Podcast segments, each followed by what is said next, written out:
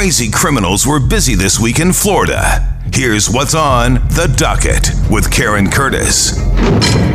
This week on the docket, Jamarcus Williams, who's been arrested by warrant on a charge on a warrant out of Palm Beach County for first degree murder with a firearm. mayhem on I 95 after a Palm Beach County drive by shooting murder suspect was captured in Martin County this week following an intense police pursuit.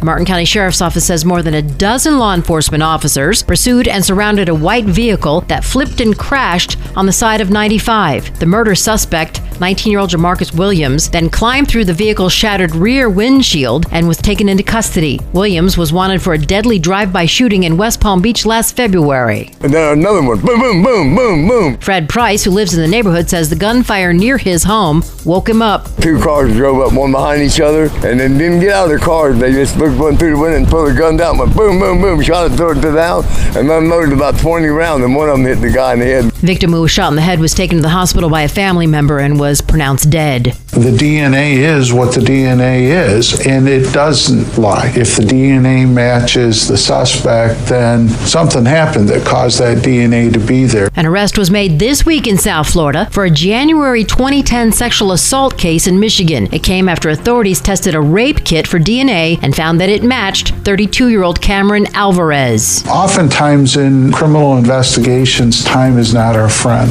What we have found is in some of these cases, though, it has been. That's the Kalamazoo County prosecutor Jeff Getting, who says DNA does not deteriorate over time, and the Kalamazoo Sexual Assault Kit Initiative has resulted in two convictions since it began in 2017. Alvarez is still awaiting extradition from Florida back to Michigan. An Osceola County Sheriff's deputy is charged with a misdemeanor for deploying his taser near a gas pump during an arrest takedown in February. Here's the Osceola County Sheriff Marcos Lopez. We filed charges with the state attorney's office against Deputy Crawford. Culpable negligence. It's a misdemeanor. This isn't a common crime to charge, so I'm going to explain it. Deputy Crawford was aware there was gas in the direct and immediate area. We know this because he says on body cam, kill the pump, kill the pump, gas. The massive fireball can be seen on surveillance video from the Osceola County Wawa. I have it up at our website on Karen's crime blog.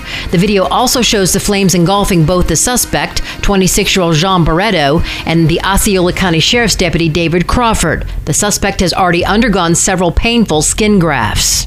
All advising that there was a male hit by a dump truck at this time, I-595 westbound, I-95 off ramp. More details are now known about the night Pittsburgh Steelers quarterback Dwayne Haskins was killed while walking along 595 in Broward in the middle of the night last month. The medical examiner's report indicates Haskins' blood alcohol level was nearly three times the legal limit when he was hit by a dump truck and another vehicle. His body also tested positive for ketamine and norketamine, which are anesthetic drugs. The report shows the cause of death was blunt force trauma and the manner was accidental. Never in my life did I ever think that this would happen to me. A Florida woman says she felt she had no choice but to shoot a man who would not leave her property. And he starts walking toward me. And I said, Back off, dude. I'll shoot you.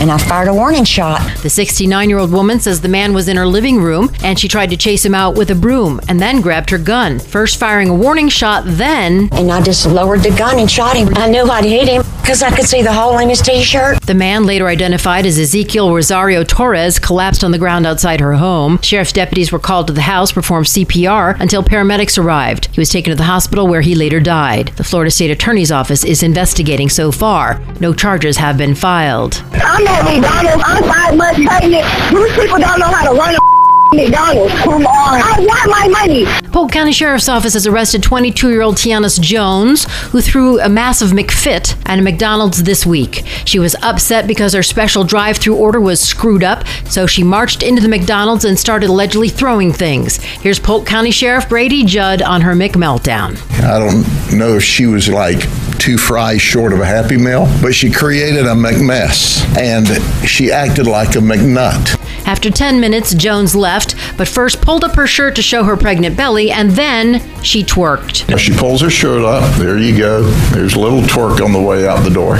Jones was arrested the next day. According to the sheriff's office, she's charged with burglary with assault, criminal mischief, disorderly conduct, and misuse of 911. I have Sheriff Judd's press conference and the video of the McFit at our website, 850WFTL.com. That wraps up the docket. Case closed.